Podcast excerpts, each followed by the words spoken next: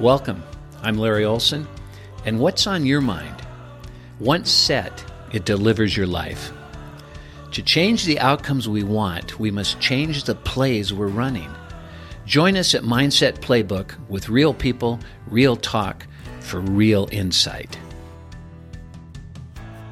Today's episode is sponsored by Apernio, an achievement acceleration company whose approach to professional development enables clients to gain insights and perspectives to live, work, and engage with more success. Well, welcome to Mindset Playbook, and I'm looking forward to finding out as much as I can from our next guest today because she models a great work ethic and what I'm all about, and that's the importance of vision and what having one can do for you or your organization. My guest today is Breeja Larson. She is an American competition swimmer who specializes in the breaststroke. And oh, by the way, um, she's also an Olympic gold medalist. She earned a gold medal in the 4x100 meter medley relay at the 2012 Summer Olympics. She is born and raised in Mesa, Arizona, where she went on to attend Texas A&M University, acquiring a bachelor's in psychology. So I better make sure I'm accurate on my uh, psych, and a master's in sports management. Just to name a few of her accomplishments, other than being the 2012 Olympic gold medalist, include the 2013 world champion, three time NCAA champion, and nine time American record holder. Um, and she's just stated that her fastest time, she qualified for the Olympics at 106.78. And if you if you read up on her and listen to that, that her big quest was to break 107. Mm-hmm.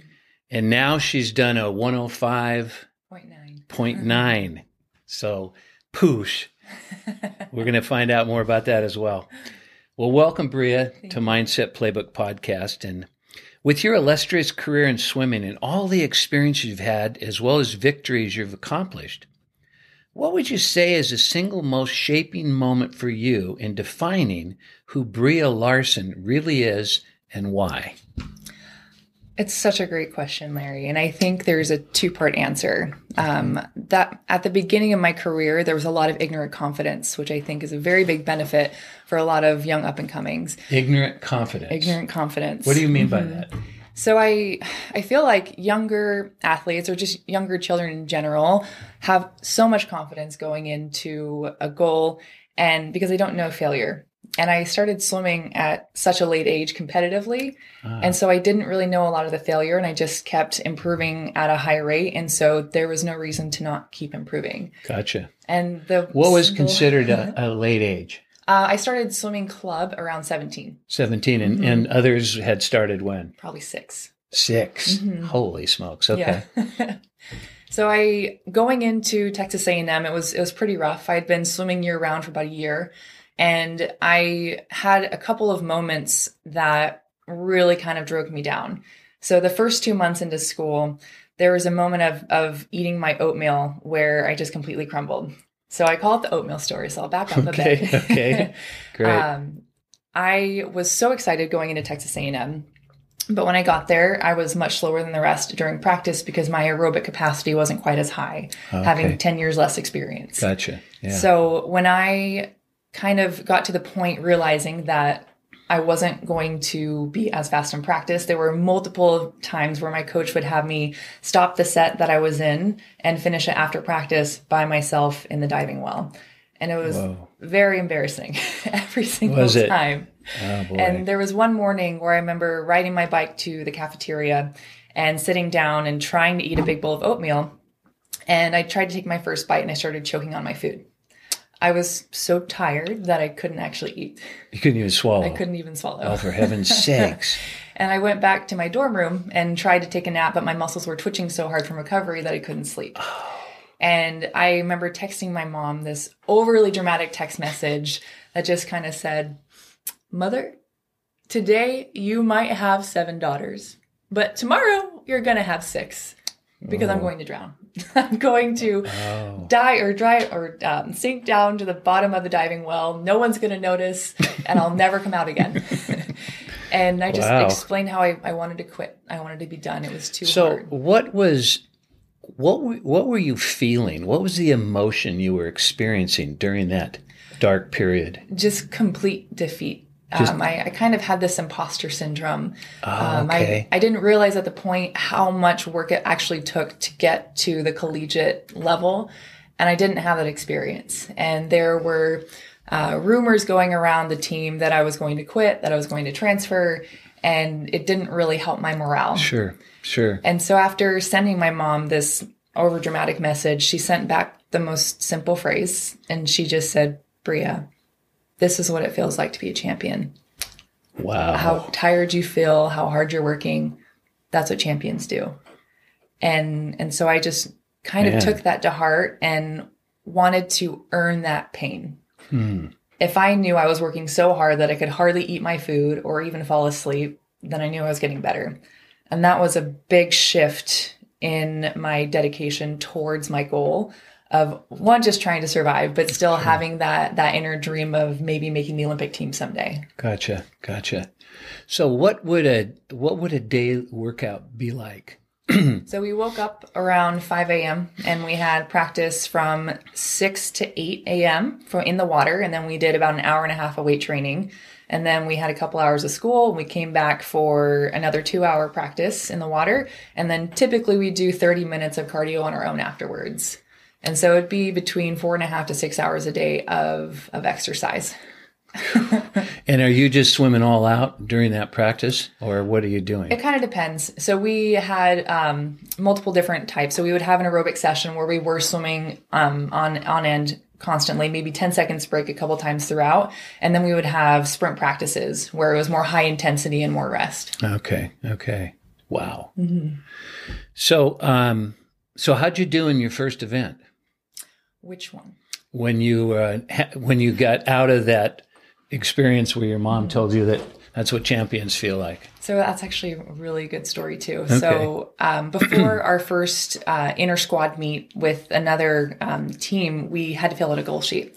And in high school, since I had started so late, um, I dropped a second about every single competition my senior year of high school. And so that That's was full my second.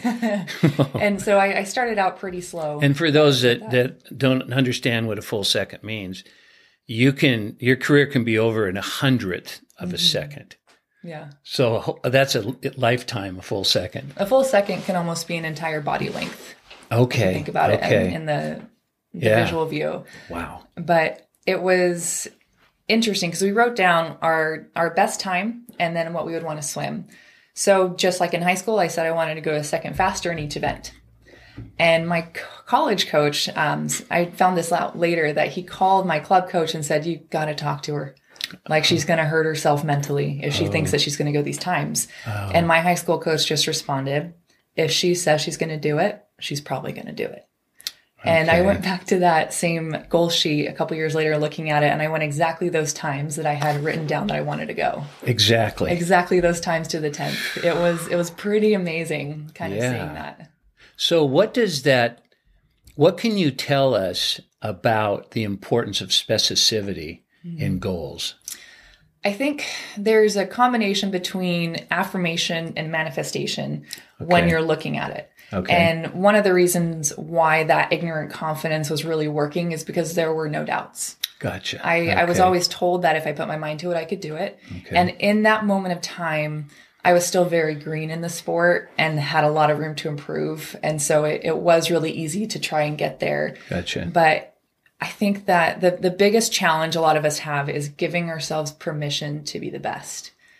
It's a very scary concept when you look at it because if you enter whatever situation you're in, whether it be the office that you're in, going into a new business, you're going to see the big giants of the field and be quite intimidated. Mm-hmm.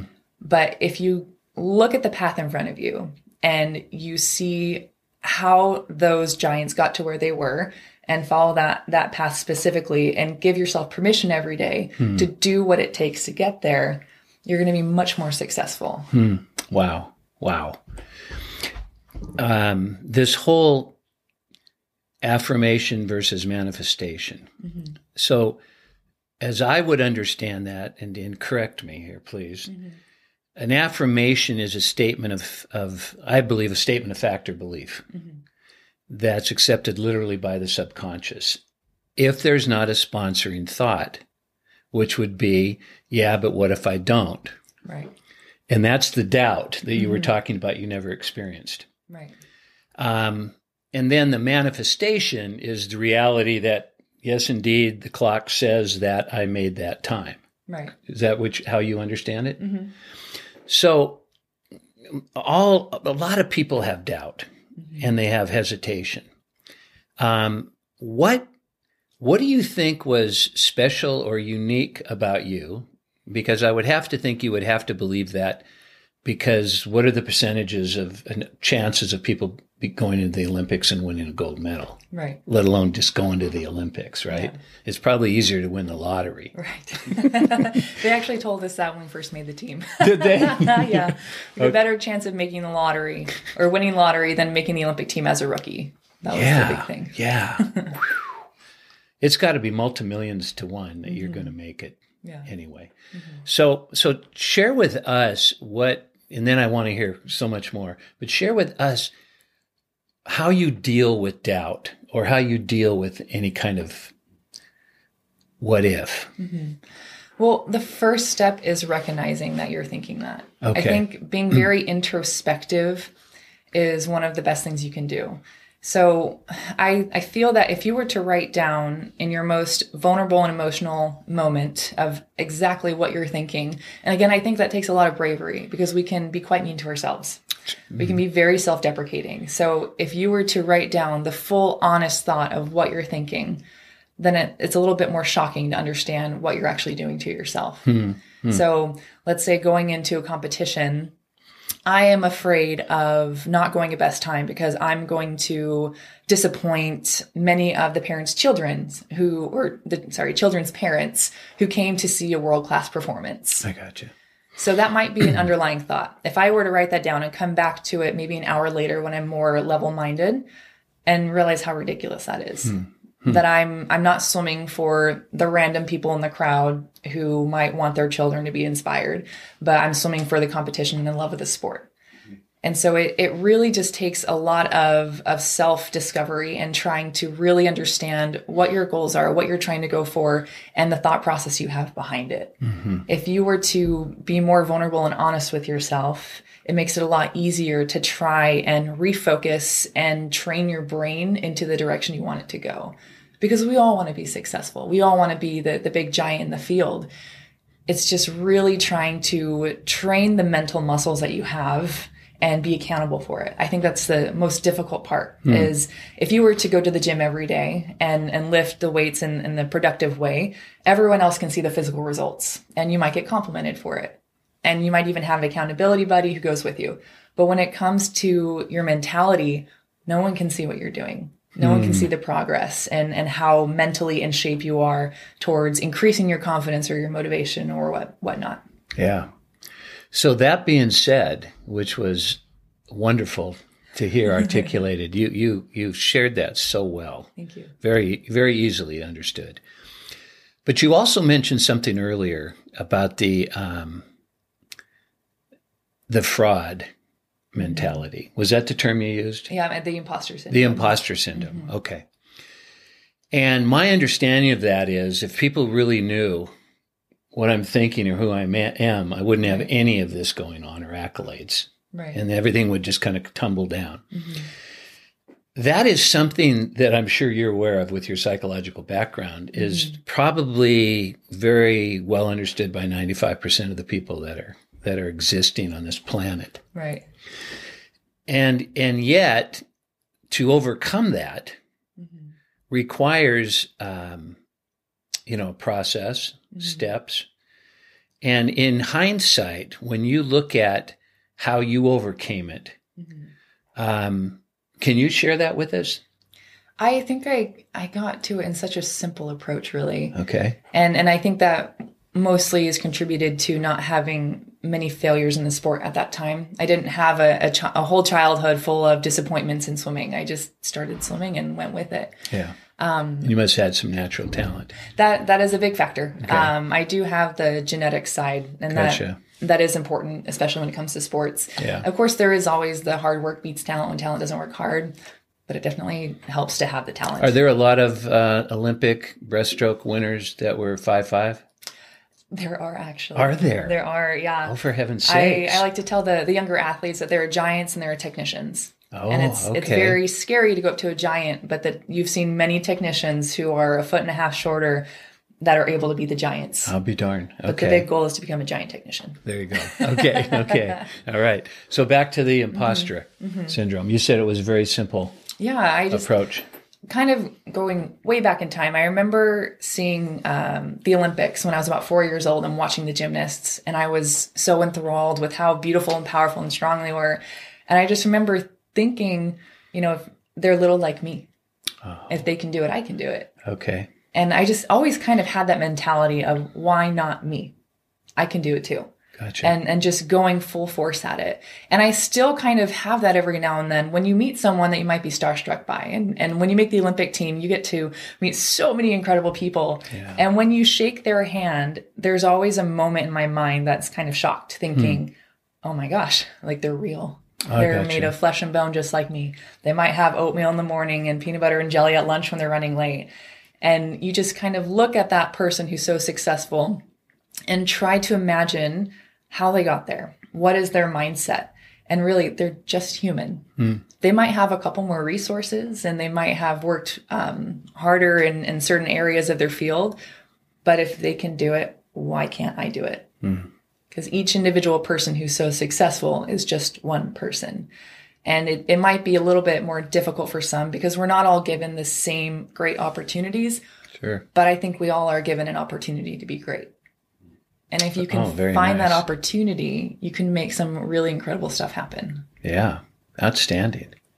So, how has this tremendous discipline that is absolutely required Mm-hmm. to be successful in anything? How has how it how does that still play in your life now? Are you um, going to be participating or working towards the Tokyo Olympics? So I'm actually not. You're not. I'm not, Okay. no, Were I've- you at one time about a month about ago it? I was. Oh, for heaven's sakes! yeah, so I'm I'm transitioning out now and most of that is the lack of resources right now. So Okay. I still think it's up in the air whether or not it's going to happen. Anyway, anyways and Gotcha. and I think that being at the I'm 28 right now okay. and being at this stage I do need to transition at some point into the business sector I got you. and I spoke with a lot of different coaches that I really admire and and the big question they had was what are you going to gain from going to another Olympics? What are you hmm. going to gain? Hmm. And of course the experience and and the the pride of representing your country but looking at everything that it takes to get there. I hmm. could spend hundreds of thousands of dollars on massage and diet and and all the resources and go a world record in prelims and then beat that world record in semifinals go faster in finals but still get third place by a hundredth of a second and i'm not going Gotcha. and that's the risk that so many athletes have to face. And that's happened multiple times at Olympic trials where the top three placements beat the current world record, but third place doesn't get to go. Yeah. Yeah. And it's, Wasn't that Phelps oh, he, timing that, yeah. that beat the? Yeah. yeah, he's, he's gotten a couple races off, off of uh, not clipping his fingernails for sure. right. Yeah. Any edge. Any edge. Yeah. And and I don't think that it's the fear of not going, but of more of the quality of life that I'd have to go through in order to keep training. And I got you. and I've been professional. And you've you've got a you've married now, aren't you? no, no, No, yet. you're not. You're engaged. I Or was not in the even- past, but I've been with um, Tommaso Bratti for about three years now. Okay, I apologize. No I, worries. I, I misunderstood some information that I received. So, okay. So, but yet your life has changed. yeah, Your responsibilities have changed. Mm-hmm. And sounds like the key question was, what are you going to gain from this? right. And looking At at, what it, cost? right? And and the athletic achievement, of course, is incredible. But four years later, I really don't think it makes much of a difference if I were to tell a stranger if I'm a one-time Olympian or two-time Olympian. Because if I'm a one-time Olympian, they would never say, "Well, why aren't you a two? You know, or why don't you have more gold case? medals? They would never say that. Yeah, and within right. the swimming world, it's very difficult not to compare yourself. But Yeah. outside of it, you can still realize what an accomplishment it is. And I think that was another really great defining moment was in 2016. I felt this immense pressure to continue to perform the same and went into a very dark psychological hole. And I think that's when I really noticed how incredible that your mentality um, affects your performance in, in all aspects. Um, but I got sixth, I got fourth place um, in my main event at the 100 breaststroke. And I remember just feeling completely distraught that I lost my identity, that I was no longer worth anything. And I went up into the stands and I remember watching one of the events and I just looked at the pool deck and thought it was kind of silly that it was just a hole in the ground filled with water. And these swimmers hopped on the starting blocks and moved their arms and legs as fast as they could from point A to point B. And that determined their worth. you know, it, it just, it was so simple to me. And I just, and of course it's, it's much more than that. It's, it's the admiration behind how much work they put in. But I decided right then and there that is not my identity.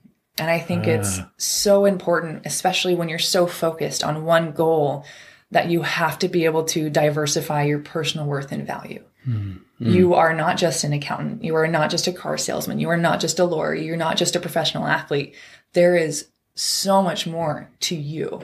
And the more stake and, and personal worth you put into one goal, the the more um, intimidating it is if you were to, if you were to fail. Hmm. And so I think to kind of create a more balanced mentality, you have to start understanding your worth outside of that one goal.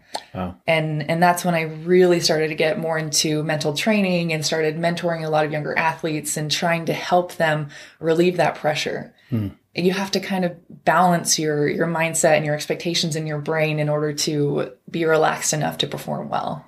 Gotcha. How do you do how do you do that? How do you not make that goal everything mm-hmm. and still not lose your edge?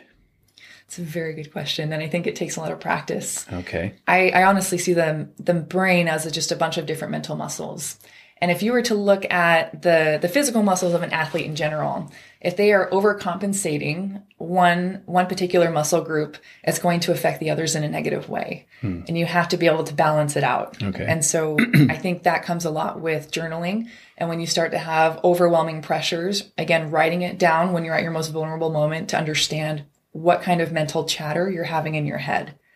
And then you have to be able to look at it subjectively. And it always helps, of course, to, to have subjectively or objectively? Objectively. Objectively. Thank okay. you. That's okay. That's Looking right. at it objectively. Figured that's what you meant. Um, and trying to understand where you need to shift some stuff.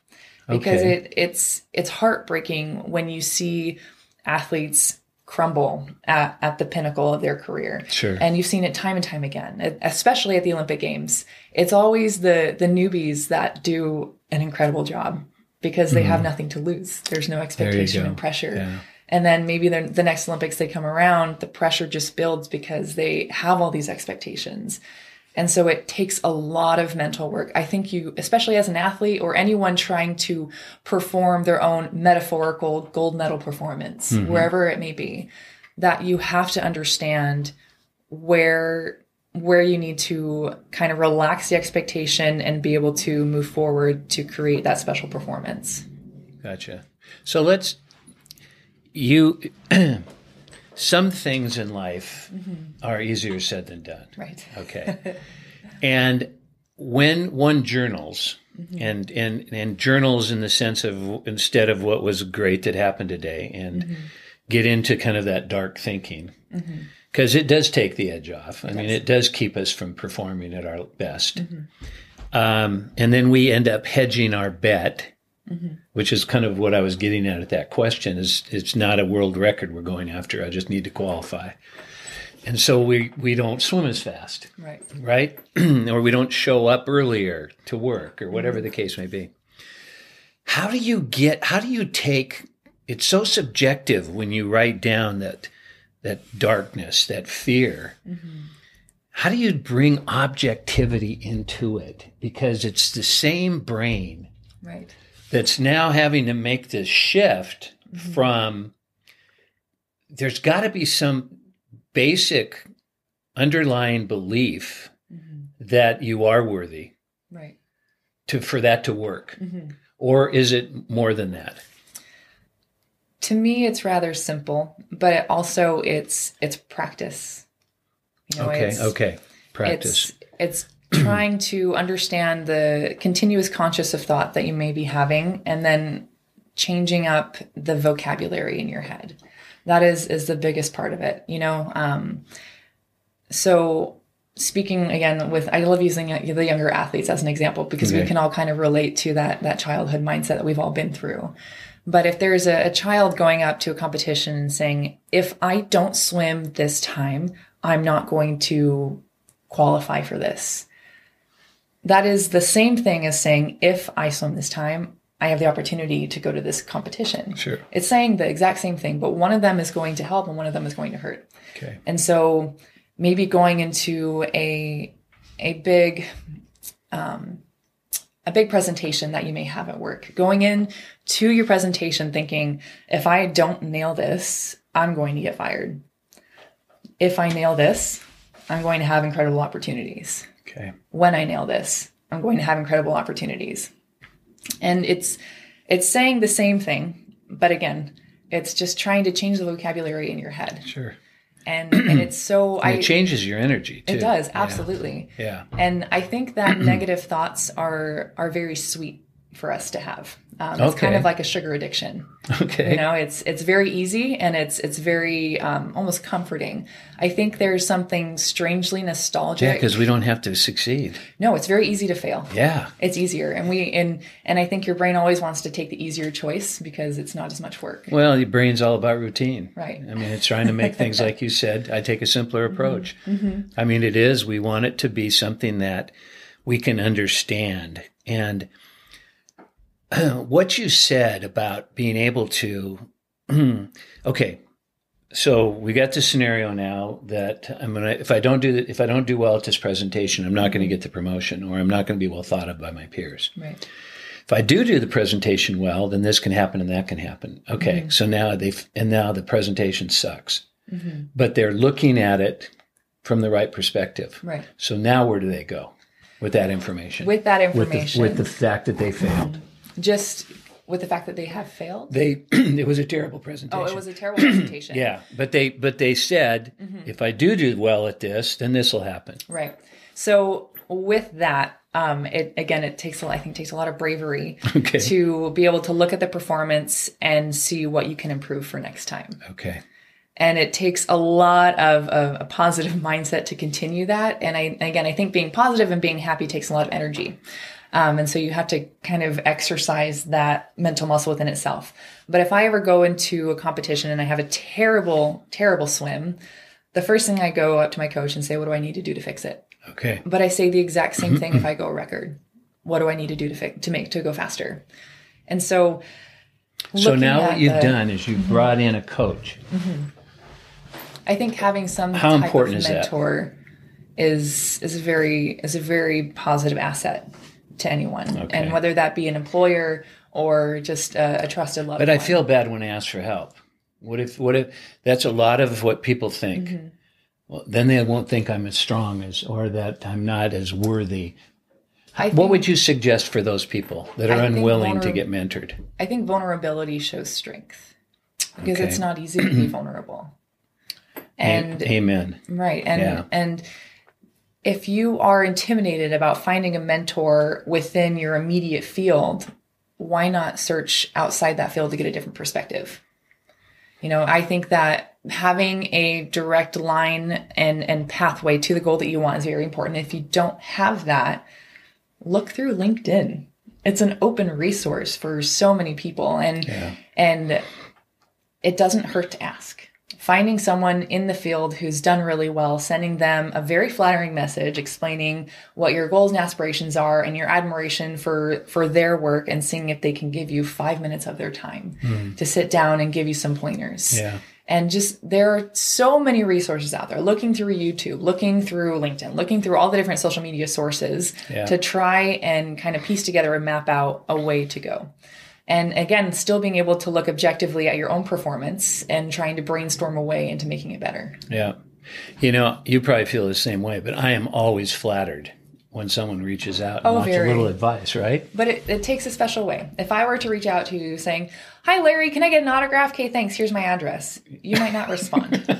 Right? But if I say, you know, I've I've listened to all your podcasts and and I'm just so intrigued by the types of questions that you give and the people that you bring in, and I'm very very interested in going to the same fields. Um, can I buy you a cup of coffee? Yeah. Yeah. And yeah. how much more willing are you to give your time freely to someone, you know, kind of giving back to your profession? Absolutely. Yeah. Great. Very nice. Mm-hmm. Very well done. Um, you're you're you're you're shared with us that if I do have this positive mindset, mm-hmm. and you and I know it's much more than that. Yeah. And it is a lot of work mm-hmm. because there's more bad news out there than there is good news, and that's mm-hmm. why who you mentor with is so important. Yeah. Because they can they can add to the the, the shame and the oh, I know why you feel so bad. That absolutely sucked. You know, what do you think I should do? I don't think there's a prayer in hell. You know, that's not helpful. But what you said is when when you do not get the result you wanted, mm-hmm. that's the learning opportunity. Mm-hmm. And you look at it like an opportunity. Absolutely. Right? If you were to always succeed, there aren't there's not a lot of room for growth. You know, if everyone yeah. is always giving you the, the compliments of, of whatnot, you might not be able to see where you can actually improve. Yeah. So sometimes the big epic failures per se bring a lot of um, eureka moments, you know, mm, being able to really analyze and dig in a lot deeper of what you could actually fix. Gotcha. Gotcha. Mm. So you have transitioned now. Mm-hmm. All right. You, you still got this great deal going on, and I want everybody to be aware of this. And, mm-hmm. and I would imagine it's amazing. And it's, it's, uh, Breeja's putting on a program, a workshop called How to Create an Olympian Mindset. And just based on some of the things she shared here, from my over 40 years' experience in the brain and psychology of high performance, mm-hmm. um, she has given you some nuggets, some golden nuggets about um, how to keep the process simple and yet the tremendous appreciation and respect one must have for their own brain. Mm-hmm.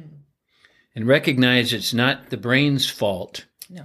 It's how the brain's been conditioned, and being able to journal is to allow you to see mm-hmm. the shortcomings in the statements Absolutely. that you're trying to condition yourself to. Right. Um, what has been your transition now? Where, where do you find yourself getting involved in as far as making a living mm-hmm. um, when you're not doing this or doing keynotes and whatnot. Right. Have you transitioned in anything?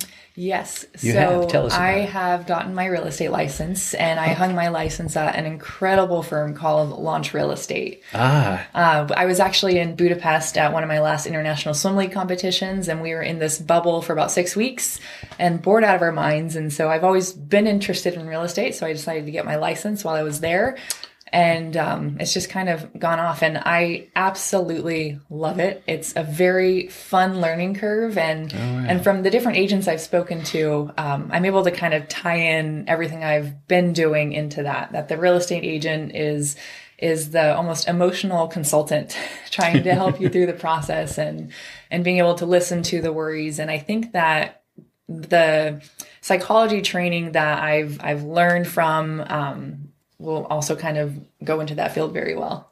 Yeah, I can imagine. Mm-hmm. I can imagine.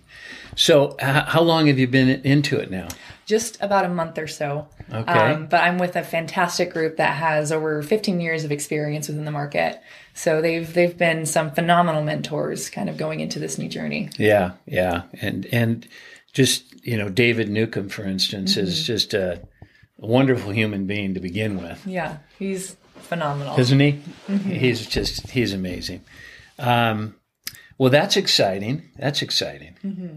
Being able to, because it is a traumatic experience. Typically, the most expensive investment anybody's made. It is. It's very intimidating. And and with the market so hot right now, with mm-hmm. you know, generally your your offer on what they're asking is not going to do it. Yeah, they're they're usually going about almost twenty percent over asking price right now, which is which is pretty hefty. Yeah, absolutely. With low interest rates, and I mean mm-hmm. it's a it's a definitely a seller's market. Yeah. Um, what you know, if we if we go back to, I think one of the things that I find so important is discipline. Mm-hmm. and not discipline over your children or over your spouse or over another, but discipline of yourself. Right. You now are not in, com- you're not competing. You're not, you've decided not to go on to the Olympics. What disciplines do you still bring to your life that have kind of been your anchor? Well, there are three different sections I think that you need to kind of um, section off to continue to be very productive. Um, one is nutrition, the other is recovery, and the next is work. And I still treat my my daily routine as an Olympic athlete. Okay. Your nutrition helps you stay productive. What kind of foods are you eating? How much water are you drinking to feel revitalized every day? The recovery of being able to get enough high quality hygienic sleep. And by hygienic, I mean making sure the room is dark enough. Um, do you have any animals in the room? Are you comfortable? Are your sheets clean? Um, just having high quality sleep at night. And then when it comes to the work, that goes both physical and mental constantly making sure and having check-ins with your brain to make sure you're staying positive that you are continued to have that motivation and drive and confidence of what you're doing and why you're making your decisions and then blocking out times throughout your day to stay on task and um, completely engaged in one task at a time multitasking isn't always as effective as we think and, And it's, so it's the recipe for overwhelmness. it is absolutely? And then people get paralyzed. And so I, I think um, absolutely. Right. So I think uh, just kind of sectioning out your day like an Olympic athlete would helps you stay very productive. Wow. That's very good advice. so uh, you're not getting up at 5.30 anymore, or are you? I'm getting up around six, Six. or six thirty. And then what do you do? Um, well, I've got to take care of the puppies. You got So some puppies? We've got some puppies. What kind of dogs do you have? I have an Australian Shepherd and German Shorthair Pointer, so they're Oh, very right. hyperactive. Okay. So we take care of them in the morning, make sure they're fed, watered, and gone to the bathroom. Yep. Um, make sure I have a, a very healthy breakfast. I think breakfast just sets my day off right. So Yeah. making sure that I have everything I need, and then sitting down, um, having some journal time, maybe a, a one to ten minute meditation, and then getting into the emails. Yeah. When you, if you don't mind, Mm-hmm. tell us a little bit about how you meditate. So I've done it a couple different ways. Okay. Um, I really like using the app Headspace. I think it's fantastic. If I want someone else to kind of guide through it, that's really great. Um, other times, I I'm, I'm sorry, I moved my mic and missed what you said. you do what? Headspace. Headspace. Yes. uh-huh, Okay. Just an app on the phone. Gotcha. Um, okay. It's it's got a lot of different kinds of of leading different meditations. Um, if you're stressed or worried or have trouble falling asleep or whatnot, but other so you pick a topic for what you want to be meditated on. Okay. And then there are there statements in it, or is it just music? Or Uh, both. Yeah. Both, They okay. they have so many options. okay, Um, but other times, I, I do find it a rather fun mental game to see how long I can go without allowing anything to creep into my mind. okay. So And when something enters, what do you do? I think you have to be gentle with yourself and just kind of flick it away. Okay. I know okay. a lot of people are, are kind of hard on themselves that they, they can't empty their mind and stop being hard on yourself. Yeah. So that you brought that up earlier, and that's such a. I'm sorry I didn't spend more time on that, but mm-hmm. I will now. um, why do you think it's important for us, who, if we think about it, when we get down on ourselves, mm-hmm. nobody can be as tough on ourselves as we can. Mm-hmm. And there's an old statement: if a friend treated you, talked to you the way that you talk to you, sometime would they still be a friend? Right. How do you, how do you, what do you mean by being gentle with yourself? So again, kind of with the phrase that you said, if you were to plan out your day, if you were to plan out a day for a loved one, what would it look like? And if a loved one were to plan out your day, what would it look like? Mm-hmm. And if if you had someone looking in and reading your thoughts, how would they help correct it? Okay. And I almost want to go back to the sugar example. I, I feel like kind of going into a self-deprecating mode is is slightly nostalgic in a way um, because it's very easy to be sad. It's very easy to crawl up and not want to do anything. And from there, I think it's important to give yourself some tough love to to stand up for yourself and say, "We're not going to do that today. We're not going to think that today. We're going to go in a more positive." to positive." stand up for yourself. I like that. You have to be your own best friend. Yeah. It's so much better to have a best friend constantly cheering you on in your head than a self deprecating enemy trying to drag you down. Yeah.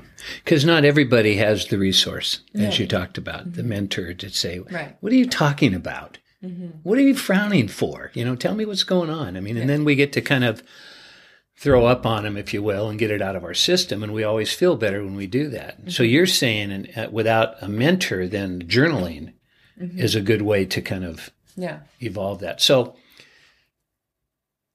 how many people get up in the morning, rush through if they have breakfast at all, mm-hmm. race to work, don't have time to pay attention to anything beautiful along the way because Right. they're just thinking about when they get to work. And then when they get to work, they're thinking about what they're going to do on that project coming up. So, nobody is ever spending any time in the moment. Mm-hmm. Right. And What do you say about that? That might be the snooze button, to be honest. The moment. yeah. Okay. Um, you know, I, I think that if you want to add more beauty to your life, you need to be conscious in scheduling it in. Okay. So Okay. if that means going going to bed, if you can, I know everyone's schedule is is pretty hectic, but if you can go to bed 30 minutes earlier, so you can wake up 30 minutes earlier as well, to be able to add these things to just kind of increase the quality of your life. have that prep time. do that for yourself. Yeah. How Yeah. incredible would that be if if work started 30 minutes later and and you were able to have just a moment to yourself to reflect and appreciate everything that you've done. And I think being proud of yourself is a big thing. So Okay. I I think I mentioned it earlier is not How do you comparing. deal with the seven deadly sins? Pride being one of them. Mm-hmm. How do you equate that? What do you? What is your definition of being proud of yourself? I think understanding and recognizing all of the hard work that you've done and knowing that it's enough and you can move forward and do better. I think pining on the past and, and being frustrated for past performances should help inspire you to do better than rather than drag you down because there's nothing you can do about it. Okay. Okay. Very good. Great advice. Mm. It's not her first rodeo. um, so, th- so everyone out there, think about the, when, how many times during the day you take a time out. Your your timeouts, there these moments of because I find if I don't take them, I never get back on track. I'm always catching up. I like to And that's think of- exhausting. Of, a quick a quick deep breathing session to Okay. kind of refill and, and empty out again. How many times a day do you take a 10 second breather where you literally count to 10 breathing in through your nose and out through your mouth? Yeah. What kind of relief you can actually feel and, and just kind of bringing in new oxygen into your body. That's another really cool um, subject that I love kind of getting into, especially for athletes. A lot of the time, we only use the half part of our lungs to breathe in and out. We have very shallow breathing throughout the day. And you need that oxygen to send more, um, you know, blood blood vessels through your muscles, or yes, and bring more oxygen to your muscles. And imagine how much more awake your brain will be if you're getting a full load of oxygen. So every once in a while, maybe set an alarm on your phone. You Great know, for idea. at lunchtime at 3.30 in the afternoon, just to take a quick 10 second breath. Yeah. Just try and get a lot Let's of do that. oxygen in. Let's do that right now. I want everybody who's listening to this, I want you to, and take us through it, Mm-hmm. okay? Guide us through this breathing. So breathing in through your nose for 10 seconds. Okay, let's do it.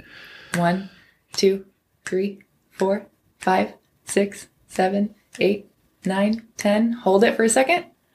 And out through your mouth. One, two, three, four, five, six, seven, eight, nine, ten. Phew. Just like waking up from a nap. Ow! And the cool thing too, if you do this often, you kind of realize how much more exercise your lungs need. Yeah. It's probably difficult to breathe in for 10 seconds all the way, and you try as hard as you can to expand your lungs as much as you can. But imagine if you were to breathe in more big deep breaths throughout the day, how much stronger your lungs could eventually be. Absolutely. And trying to pump more oxygen throughout your body. That's beautiful. Mm-hmm. You know, at night I do that. And one of the things I do is while I'm inhaling, I bring in, I inhale all the positivism, mm-hmm. the abundance and the respect and the, and then when I exhale, I exhale any fear or trepidation. Mm-hmm. So it also helps kind of re-center my my thinking again, Mm-hmm. Which we know is so critical. It is.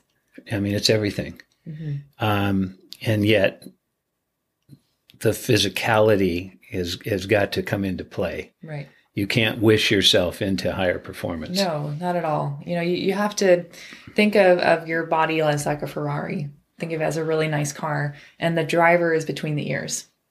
And if the brain is the engine, you want your engine to run for a very long time and you want it to be healthy. So you need to bring it into the shop to make sure you have all the tune ups. Yeah. If you're never changing the oil, if you're never making sure everything's running smoothly, this incredibly nice car, the only car you're going to get for the rest of your life is not going to run very well. Yeah. So take care of it Yeah. not Yeah. just not just through your nutrition and your recovery but the mental aspect of of going through life in general is so crucial if you want to be successful and again this is in any profession no matter what you're doing if, even if you're a stay-at-home parent having a healthy mindset is so crucial to be able to be successful in what you're trying to do Yeah, absolutely.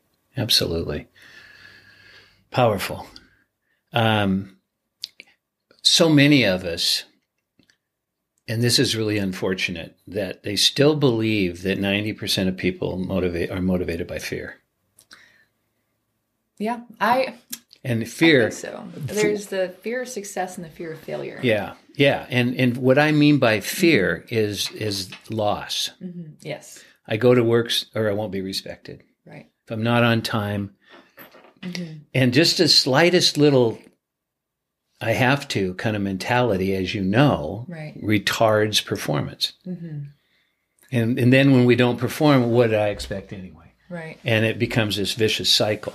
right Um, so this this um, n- discipline that that we're talking about is um, is so critical because oh here's what I was going to share. Pe- most most people when you think about taking care of this Ferrari, Mhm. think about yeah well I'll, I'll lose it if I don't. right It'll fall apart if I don't. If I don't stay healthy, I could die. right And most, a lot of people don't get in shape until they go into the doctor's office and says, if you don't stop this, it's going to kill you. And now all of a sudden they don't eat that anymore. right And what you're talking about is another route to good health. right And it's not driven by fear, right? right You're also talking about another route to success Mhm. and to totally rethink this concept failure Mhm. and look at it as an opportunity rather than a setback. And if you were to think about the people out there that that are so close, and there's there's it's it, and to them it's a hundredths of a second that makes a difference between whether they get promoted or not, right whether they study for the uh, real estate license and don't pass. right Um, everybody wants to know how do I stay off the cliff? Mhm. And anybody that tells you they don't is either in that 10% or a liar. right And you wouldn't be called up Right. if there wasn't a need. Mhm. You follow me? yeah Neither one of us would have anything to do for a living. I mean, if they didn't need a home or if they didn't need to change Mm-hmm. their mindset somewhat.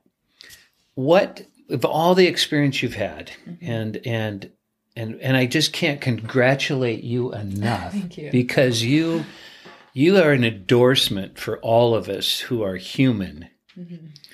That with the right mindset and the right discipline, the only thing that can hold us back is ourselves. right Because that's what I hear you saying. absolutely and i when you're when you're struggling and um, i think procrastination is the root of a lot of our problems and that doesn't mean not starting your paperwork but procrastination is also not working on your mental health and not um, starting a, a more nu- uh, higher nutritional guideline of how you want to eat Though- so the word diet is often seems restrictive Yes. so I always just say nutritional guidelines. What are your nutritional guidelines? Okay.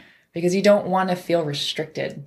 Um, and and the fear of success, I think, often freezes people up more than the fear of failure. Because fear of failure is what drives you to to go. You have to go to work if you want a paycheck, if you want to eat. But the fear of success is almost crippling. Hmm. That if you don't try, you don't have to fail. And so I think going through and being brave enough to find the right m- intrinsic motivation really helps. And one of the ways I like to do that is just by asking why five times. But you have to go in a positive direction. So I hate jumping in the cold water. It is the worst thing in the world. I'll go to practice 10 minutes earlier just to stare down that ominous enemy. and I'll, I'll think, you know, why should I jump in the water? Well, I want to get faster. Why do you want to get faster? Well, I, I want to make more money at, uh, or more prize money at competitions. And why do you want to do that? You know, I, I want to be able to buy a home someday for my future kids. And why is that important? Because I want them to be able to have a more financially stable life. And, and you kind of keep going down the road and realize why you are doing something that's difficult. And if I were to go the other way, why should I jump in the cold water? Because my coach is going to yell at me. Mm-hmm. Why should I jump in the cold water? Because if I don't go faster at competitions, then I'm not going to have enough money to pay my rent. And why do you want, you know, it, it's, Yeah. you can do the same thing, but going down that negative pathway, it forces you in because you're scared of, of the failure. You're scared Yes. of, of what will happen if you don't. Instead of going towards that positive, it's, it's more intimidating to go towards that positive, but it, it helps kind of create that intrinsic motivation of why are you doing this? Are you trying to leave some sort of legacy? Are you trying to be a good example for your surrounding fellows or children? You have to continue to strive towards that positive direction when asking yourself why you're doing something. And it it took me a while to kind of come up with this on my own. You don't just spit it out. It you really have to sit down and give each answer some really big consideration. Yeah, absolutely. You know, in in the coaching process I use, mm-hmm. It you know I call it peeling the onion, mm-hmm. and what you've shared is is the exact result. If you ask why enough, mm-hmm. you're dive you're not diving in that pool anymore for yourself. No. It's always something greater than self. And that is a It's your very, children. yeah. It's your, you know, it's it's what kind of parent are they going to be? You know, what kind of mm-hmm. children are they going to have? I mean, you you have shared something that is just so profound. It's that in the old days, it used to be difficult to take something back mm-hmm. because you felt like it's criminal or you've already had it for three hours. I mean, now it's insane, right? Right, I mean, yeah. now it's all about customer service. But you always felt good about taking something back for somebody else. Mm-hmm. It was always easier to take something back for you than for myself, which is the same thing you're sharing. Right. It's easier to do it for a greater good than mm-hmm. it is just to, well, why would I want to get cold? Right. I don't have to go in the pool. Mm-hmm. Yeah. Well, you're not going to win. Well, there's more to life than winning. And pretty mm-hmm. soon we're staying the same. Right. And so this has gone by way too fast. I mean, I've got 12 other questions I haven't even gotten to. Um, sum it all up for us as to your biggest takeaway from being an Olympic gold medalist mm-hmm. that you think is applicable to all areas of life. I think the number one thing, and just to simplify it all, is you have to learn how to be your own best friend. Okay. I don't think any Olympian goes on to be successful if they have a self deprecating enemy in their head. Okay. You have to learn how to be your own best friend. You have to learn how to recover and listen to your body. Whether if you're overstressed and when you get into a burnout stage, it's so much harder to keep going. Hmm. So you have to be able to understand where you're at to revitalize yourself every day to stay out of that burnout stage and then continue to work on your mental health. Hmm. I know it's, I'm so happy that it's becoming a little bit more aware to the public how important it is, which is just fantastic. But becoming your own best friend, making sure that you're recovering every day, and then working on your mental health is are the three main keys in being successful, in my opinion. All right. And some of the how to's in that for you are meditation, Yes, meditation, a lot of journaling, journaling. Um, one quick exercise I usually do that I, I love and I think is very helpful is if you answer three bullet points every day. okay. What did you learn? Um, what did you succeed at? And what do you want to work on tomorrow? oh, beautiful. And if you're having a bad day, what did you fail at? What are you struggling to learn? And what are you going to work on tomorrow? okay. And if you do that every day, you can start to see patterns and what you need to change throughout your routine to get better. Gotcha. Gotcha. Fantastic. And everyone out there recognize that uh, that we are all about change. Our body is a perfect example of something that's in constant change, transition, creating new cells, getting rid of old ones, and mm-hmm. continuing to attempt to replenish if we could provide it with the right fuel mm-hmm. and mindset. Right. Um, to keep those uh, cortisol out of the system. um, so I I am disappointed that we are done, that our time is up. you are so fascinating. Thank you. Thank you. Really, and thank you again for what you've done for all of us. Mm-hmm. And uh, you know, she mentioned something over the phone about, um, and I didn't bring it up today, but this concept of of leadership.